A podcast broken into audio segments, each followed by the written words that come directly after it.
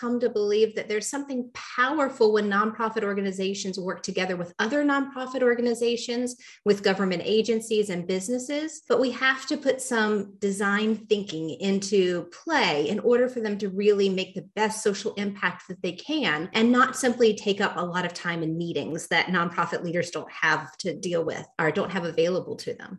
Hi, everyone. Trista McIver here, Program Advisor at AMC NPO Solutions. Today on the Strategic Nonprofit, we will be exploring the intricacies of a not for profit network. I've invited Dr. Michelle Shumate on the podcast today. Michelle is the founding director of Network for Nonprofit and Social Impact.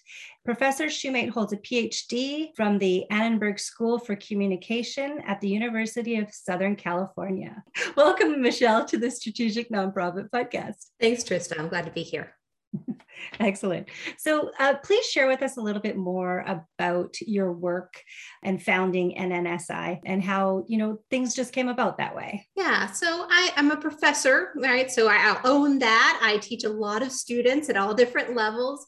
But one of the things about being a professor is I get a chance to do research. And I wanted, in founding the Network for Nonprofit and Social Impact, to do two things. One is that I wanted to collect all of these amazing undergraduate and graduate students and new faculty members who are just eager to work with nonprofit organizations. They love all the nonprofit organizations they can work with. They find want to find opportunities to support them.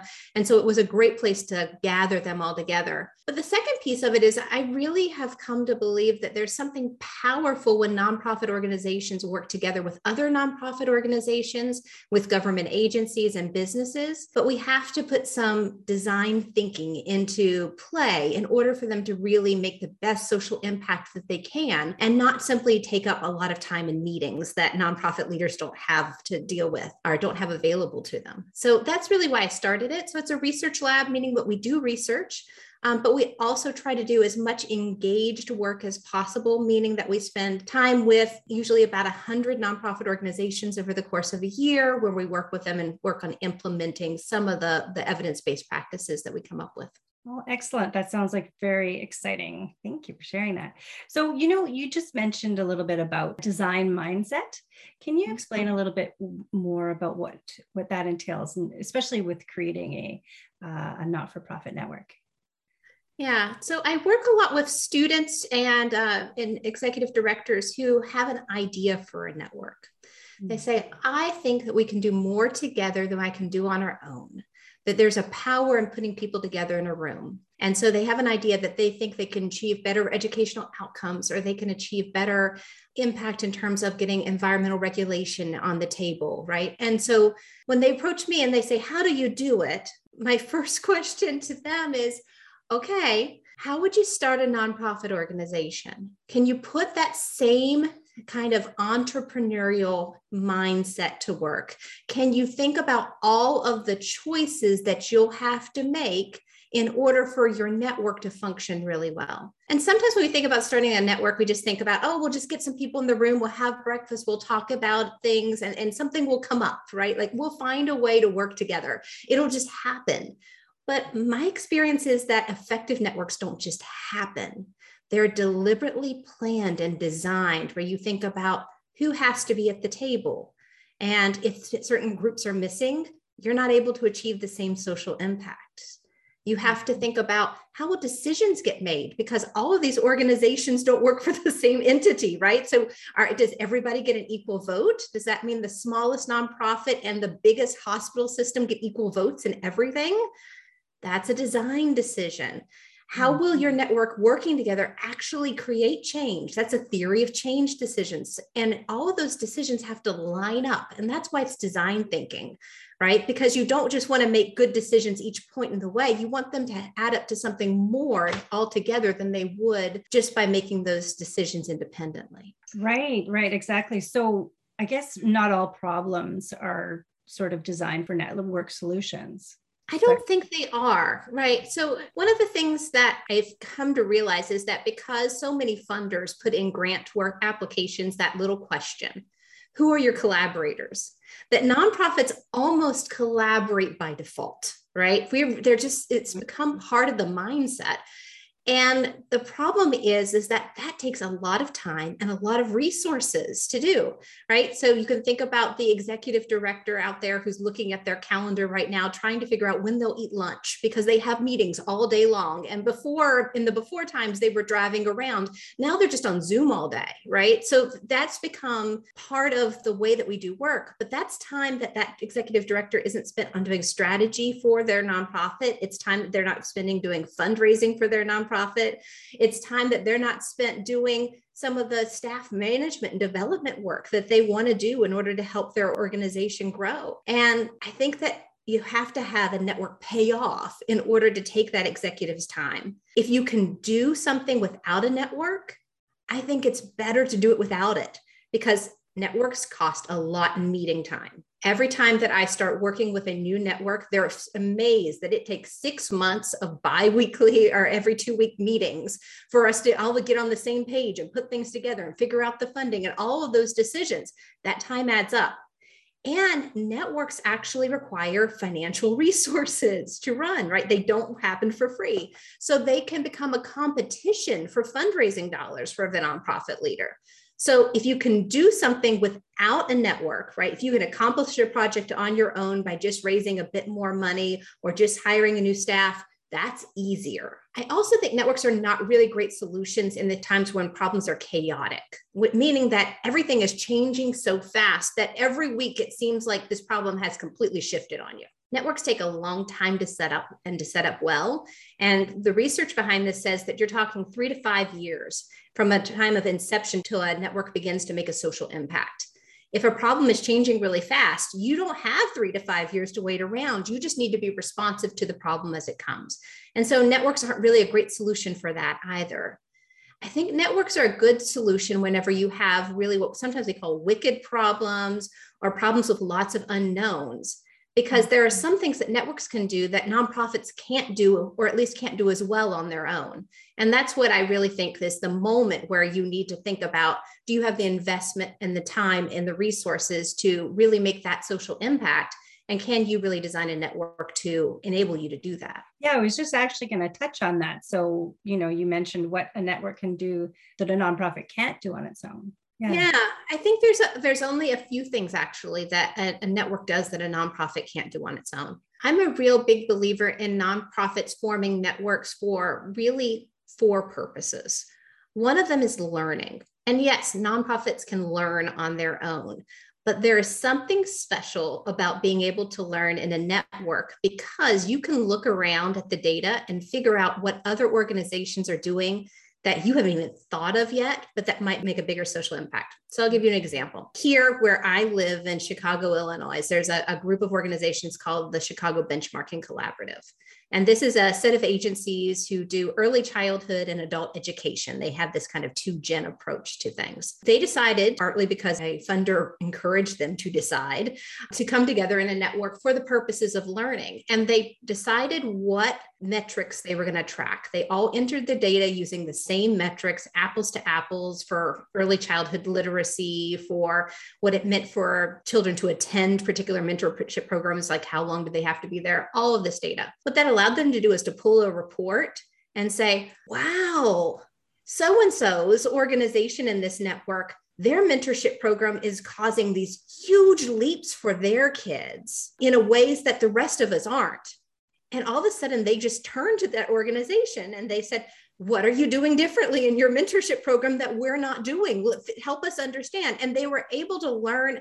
It was just a tweak in strategy about how they were uh, aligning mentors and kids with one another that was different from everybody else but all of a sudden they had this like aha moment because they could compare data and everybody could just talk about their mentorship program without the data and no one would know if it was really which one was better but because they were coming together and they could benchmark across each other they could have this aha moment and their all of their programs get better because they're learning together. So mm-hmm. that's one way that networks can help nonprofits really catalyze their learning. The second thing I love that networks can do that sometimes individuals and nonprofits can't is advocacy work. Advocacy work sometimes is better in a coalition because there's multiple voices who can reach different stakeholders and they can really enable them to amplify their message. And there's a group here in the Midwest and Illinois that has done this in terms of climate change. It's across 10 US states and it's called REAMP. And REAMP is really around trying to reduce the amount of carbon emissions that we produce in the Midwest. And they set about 10 years ago their target of making sure that there was no additional coal power plants built in the Midwest, that that was going to be their lobbying effort. So they brought together initially 10, but eventually hundreds of organizations across the Midwest with that goal in mind and with goal of getting concessions out of the energy companies. And since the time of their inception, the energy companies have made ambitious changes to the amount of carbon that they are producing and really have flipped the switch in the Midwest to being mostly renewable energy. And no additional coal power plants have been constructed, and many of them have been decommissioned and taken down because you have the power of multiple voices in the way that a single organization wouldn't have been able to achieve that on its own. So that's the second thing I think they can do. The third thing I think they can do is what we call systems alignment. And systems alignment allows us to think about problems that are really complex, right? So, my favorite example of this has to do with thinking about childhood obesity. For a long time, we thought childhood obesity was a problem of like, okay, we'll fix nutrition, we'll have kids exercise more, problem solved. And then we've done more research and realized, oh no, no, this is an urban development problem. This is a family dynamics problem. This is a problem in terms of education systems and how you spend time. Because the problem is pretty complex, if you want to try to address all of the different facets of it, you need multiple organizations all to align their efforts in order to address that problem. And that might mean the city government figuring out how to design um, more walkable communities. That might mean working with the school districts to figure out how to make sure that physical education receives a due amount of time in every day in the school day. It can mean working with local community groups, do a campaign around everybody eating at the dinner table together, which is a great predictor actually around obesity. And so that's another thing that organizations can do. It's, and so it's, it's about aligning existing efforts and helping putting everybody on the same page. And the last thing I think a network can sometimes do that an individual organization can't is that they can help to diffuse a great best practice. So, what I mean by that is you can have an organization who has an idea, they find out it works, they've got the evidence to back it. The way that they're going to scale their social impact is getting more organizations, more communities to adopt this great practice. And so they often create networks of organizations across communities in order to diffuse the practice to different groups. It's something that you can do uniquely because of its geographic spread in a network that's sometimes difficult to do whenever you're dealing with an individual organization that's place bound. So, four different ways. I think they're amazing ways for nonprofits to think about scaling and scoping their work and improving their work. And they're things that I think you can uniquely do or at least do better in a network. That's incredible. I never even thought about, um, you know, the fact that a single organization can, you know, work together with similar organizations and be able to come up with, you know, as you said, that project of finding out what can we do differently. You know, mm-hmm. we think we're making such a great impact, but what can, you know, we do? What What's this other organization doing that we're not? you know, and working in a partnership like that. That's that's yeah. incredible. I think yeah. that's the next evolution, really, in um, program evaluation right? Mm-hmm. So we talk about the challenge of program evaluation a lot, that individual nonprofits often don't have the money to do it independently. Um, we're trying to develop better standards around program evaluation. I think the next generation of great program evaluation is network program evaluation, where we look at our similar programs and we try to compare our data to one another and we learn from one another and we all get better. You can only get better. we hope. so, um, was there anything else that you wanted to to share that um, that you haven't uh, up to this point? It's one thing. The thing that I really want to share is that working together in a network is a powerful way that you can, in fact, move the needle on social issues. There's lots of examples, and we have several in the book um, where organizations working together have made differences not only for their clients, but for their entire community. You think about organizations like the Graduate Network in Philadelphia, where they've had over 80,000 people who started their degree go back to school for and complete that degree right? And that was a power of a network approach. I think about groups like AgeWell Pittsburgh, who works with seniors, and they've developed such a network that their seniors who they serve have lower hospital readmission rates and are able to stay in their homes longer than seniors across the United States, right? They can show proven results that make this worth the effort and make it worth the effort of doing it well.